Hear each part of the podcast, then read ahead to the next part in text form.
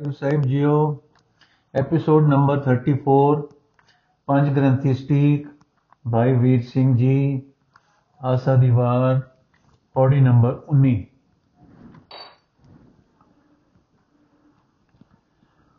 ਸ਼ਲੋਕ ਮਹਲਾ ਪਹਿਲਾ ਪਹਿਲਾ ਸੁੱਚਾ ਆਪ ਹੋਏ ਸੁੱਚੇ ਬੈਠਾ ਆਏ ਸੁੱਚੇ ਅਗੇ ਰਖਿਓਨ ਕੋਈ ਨਾ ਬਿਟਿਓ ਜਾਏ ਸੁੱਚਾ ਹੋਇ ਕੇ ਜੇ ਵਿਆ ਲੱਗਾ ਪੜਨ ਸਲੋਕ ਵਥੀ ਜਾਏ ਸਟਿਆ ਕਿਸੇ ਲਗਾ ਦੋ ਅਨ ਦੇਵਤਾ, ਪਾਣੀ ਦੇਵਤਾ ਬੇਸੰਤਰ ਦੇਵਤਾ, ਲੋਣ ਪੰਜਵਾ ਪਾਇਆ ਗਿਰਤਾ ਹੁਆ ਪਾਪ ਪਵਿੱਤ।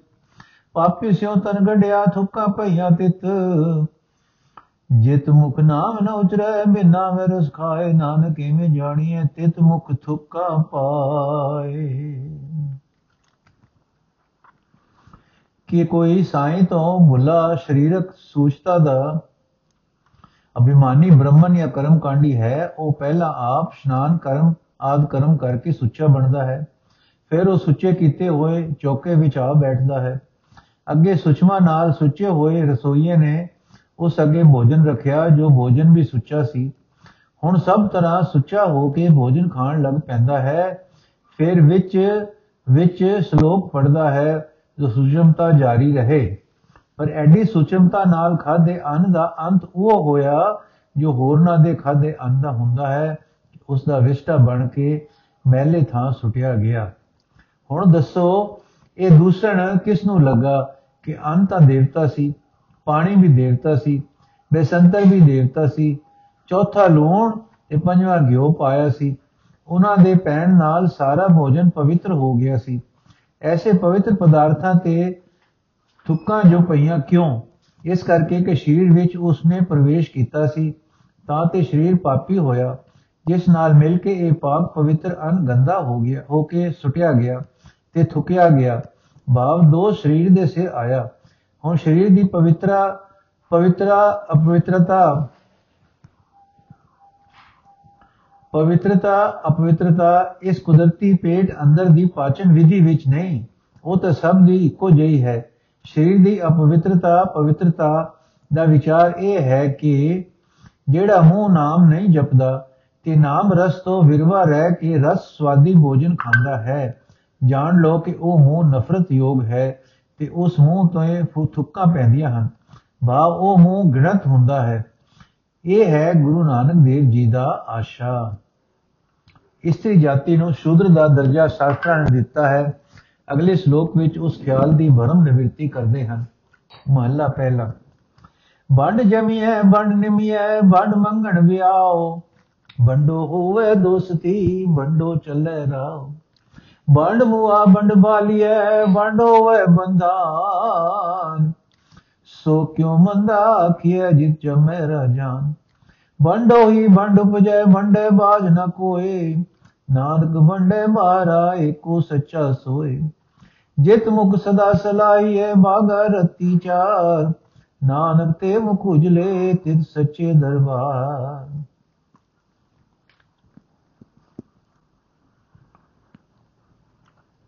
ਇਸਤਰੀ ਤੋਂ ਜੰਮਦਾ ਹੈ, ਇਸਤਰੀ ਦੇ ਗਰਭ ਵਿੱਚ ਹੀ ਨਿਮਦਾ ਹੈ। ਇਸਤਰੀ ਨਾਲ ਹੀ ਮੰਗੇਵਾ ਤੇ ਵਿਆਹ ਹੁੰਦਾ ਹੈ। ਇਸਤਰੀ ਤੋਂ ਹੀ ਅਨੁਰਾਗ ਪੈਦਾ ਹੁੰਦਾ ਹੈ। ਇਸਤਰੀ ਤੋਂ ਹੀ ਸਭਿਅਤਾ ਟੁੱਟਦੀ ਹੈ। ਜਦੋਂ ਇਸਤਰੀ ਮਰ ਜਾਏ ਤਾਂ ਹੋਰ ਇਸਤਰੀ ਲੱਭੀਦੀ ਹੈ, ਕਿਉਂਕਿ ਇਸਤਰੀ ਨਾਲ ਹੀ ਗ੍ਰਹਿ ਪ੍ਰਬੰਧ ਟੁਰਦਾ ਹੈ। ਫਿਰ ਜਿਸ ਇਸਤਰੀ ਤੋਂ ਰਾਜੇ ਆਦ ਪ੍ਰਤਾਪਸ਼ੀਲ ਲੋਕ ਵੀ ਜੰਮਦੇ ਹਨ, ਉਸ ਇਸਤਰੀ ਨੂੰ ਮਾੜਾ ਕਿਉਂ ਕਹੀਏ?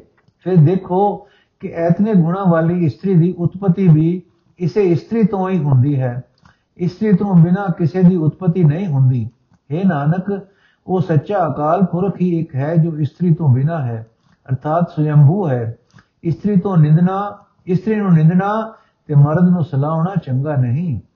ਜਿਸ ਵੀ ਮੂੰਹ ਨਾਲ ਚਾਹੇ ਇਸਤਰੀ ਦਾ ਹੈ, ਚਾਹੇ ਮਰਦ ਦਾ, ਪਰਮੇਸ਼ਰ ਨੂੰ ਸਦਾ ਧਿਆਈਏ ਉਸ ਉੱਤੇ ਬਾਗਾਂ ਦੀ ਮਣੀ ਦੀ ਸੁੰਦਰਤਾ ਆ ਜਾਂਦੀ ਹੈ ਅਤੇ ਅੱਗੇ ਚੱਲ ਕੇ ਉਹ ਸੱਚੇ ਦਰਗਾਹ ਵਿੱਚ ਦਰਬਾਰ ਵਿੱਚ ਉਹ ਮੁਖ ਉਜਲੇ ਹੋਣਗੇ। ਚਾਹੇ ਉਹ ਇਸਤਰੀ ਦਾ ਹੋਦੇ ਹੋਣ ਚਾਹੇ ਉਹ ਮਰਦਾਂ ਦੇ ਹੀ ਨਾਨਕ।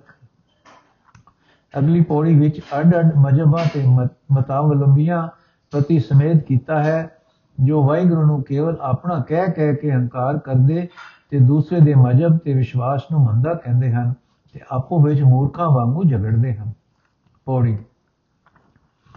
ਸਭ ਕੋ ਆਖੇ ਆਪਣਾ, ਜਿਸ ਨਾਹੀ ਸੋਚਣ ਕਢਿਐ ਕੀਤਾ ਕੀਤਾ ਆਪੋ ਆਪਣਾ ਆਪੇ ਹੀ ਲੇਖਾ ਸੰਢਿਐ। ਕਹਿਣ ਮਾਤਰ ਤਾਂ ਸਭ ਕੋਈ ਪਰਮੇਸ਼ਰ ਨੂੰ ਆਪਣਾ ਆਪਣਾ ਕਹਿ ਕੇ ਉਸ ਦਾ ਦਾਅਵੇਦਾਰ ਬਣ ਬੈਠਦਾ ਹੈ। ਤੇ ਹੈ ਵੀ ਠੀਕ, ਕਿਉਂਕਿ ਜਿਸ ਦਾ ਪਰਮੇਸ਼ਰ ਨੇ ਉਹ ਚੁਣ ਕੇ ਕੱਢ ਦਿਖਾਓ, ਤਾਂ ਪਰ ਨਿਰਾ ਇਸ ਦਾਅਵੇ ਨਾਲ ਕਿ ਉਹ ਮੇਰਾ ਹੈ, ਗੱਲ ਨਹੀਂ ਬਣਦੀ। ਦੇਖਣਾ ਤਾਂ ਇਹ ਹੈ ਕਿ ਦਾਅਵੇਦਾਰਾਂ ਦੇ ਕਰਮ ਨਾਲ ਉਸ ਨੂੰ ਕਿਤਨਾ ਕੁ ਅਪਣਾਇਆ ਹੈ। ਕਿਉਂਕਿ ਆਪੋ ਆਪਣੇ ਕੀਤੇ ਕਰਮਾਂ ਦਾ ਲੇਖਾ ਸਭ ਕਿਸੇ ਨੇ ਆਪ ਹੀ ਭਰਨਾ ਹੈ।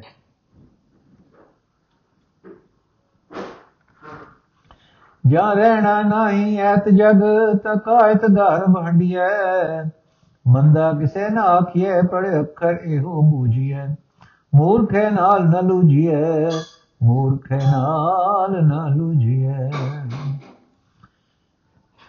ਜਦ ਇਹ ਗੱਲ ਅਮਿਟ ਹੈ ਕਿ ਕਿਸੇ ਨੇ ਇਸ ਜਗਤ ਵਿੱਚ ਸਦਾ ਨਹੀਂ ਰਹਿਣਾ, ਤਾਂ ਹੰਕਾਰ ਵਿੱਚ ਆਪਣੇ ਆਪ ਨੂੰ ਕਿਉਂ ਖੀਨ ਕਰੀਏ? ਸਗੋਂ ਕਿਸੇ ਦੂਸਰੇ ਮਤ ਵਾਲੇ ਨੂੰ ਮੰਦਾ ਨਾ ਕਹੀਏ। ਵਿਦਿਆ ਪਾ ਕੇ ਇਹ ਗੱਲ ਚੰਗੀ ਤਰ੍ਹਾਂ ਸਮਝ ਲੈਣੀ ਚਾਹੀਦੀ ਹੈ ਕਿ ਆਪਣੇ ਮਤ ਨੂੰ ਚੰਗਾ ਦੱਸਣ ਲਈ ਕਿਸੇ ਮੂਰਖ ਨਾਲ ਝਗੜੇ ਬੈਸਾ ਨਾ ਕਰੀਏ। ਦੂਸਰੇ ਨਾਲ ਫਿੱਕਾ ਵਾਕ ਉਸ ਦੀ ਹਾਨੀ ਲਈ ਬੋਲੀਦਾ ਹੈ, ਪਰ ਨਾਲ ਜੇ ਆਪਣੀ ਹਾਨੀ ਹੁੰਦੀ ਹੈ, ਉਸ ਵੱਲ ਨਜ਼ਰ ਪਾਉਂਦੇ ਹਨ ਅਗਲੇ ਸ਼ਲੋਕ ਵਿੱਚ, ਜੋ ਅਸੀਂ ਕੱਲ ਪੜਾਂਗੇ ਜੀ। ਵਾਹਿਗੁਰੂ ਜੀ ਕਾ ਖਾਲਸਾ, ਵਾਹਿਗੁਰੂ ਜੀ ਕੀ ਫਤਿਹ।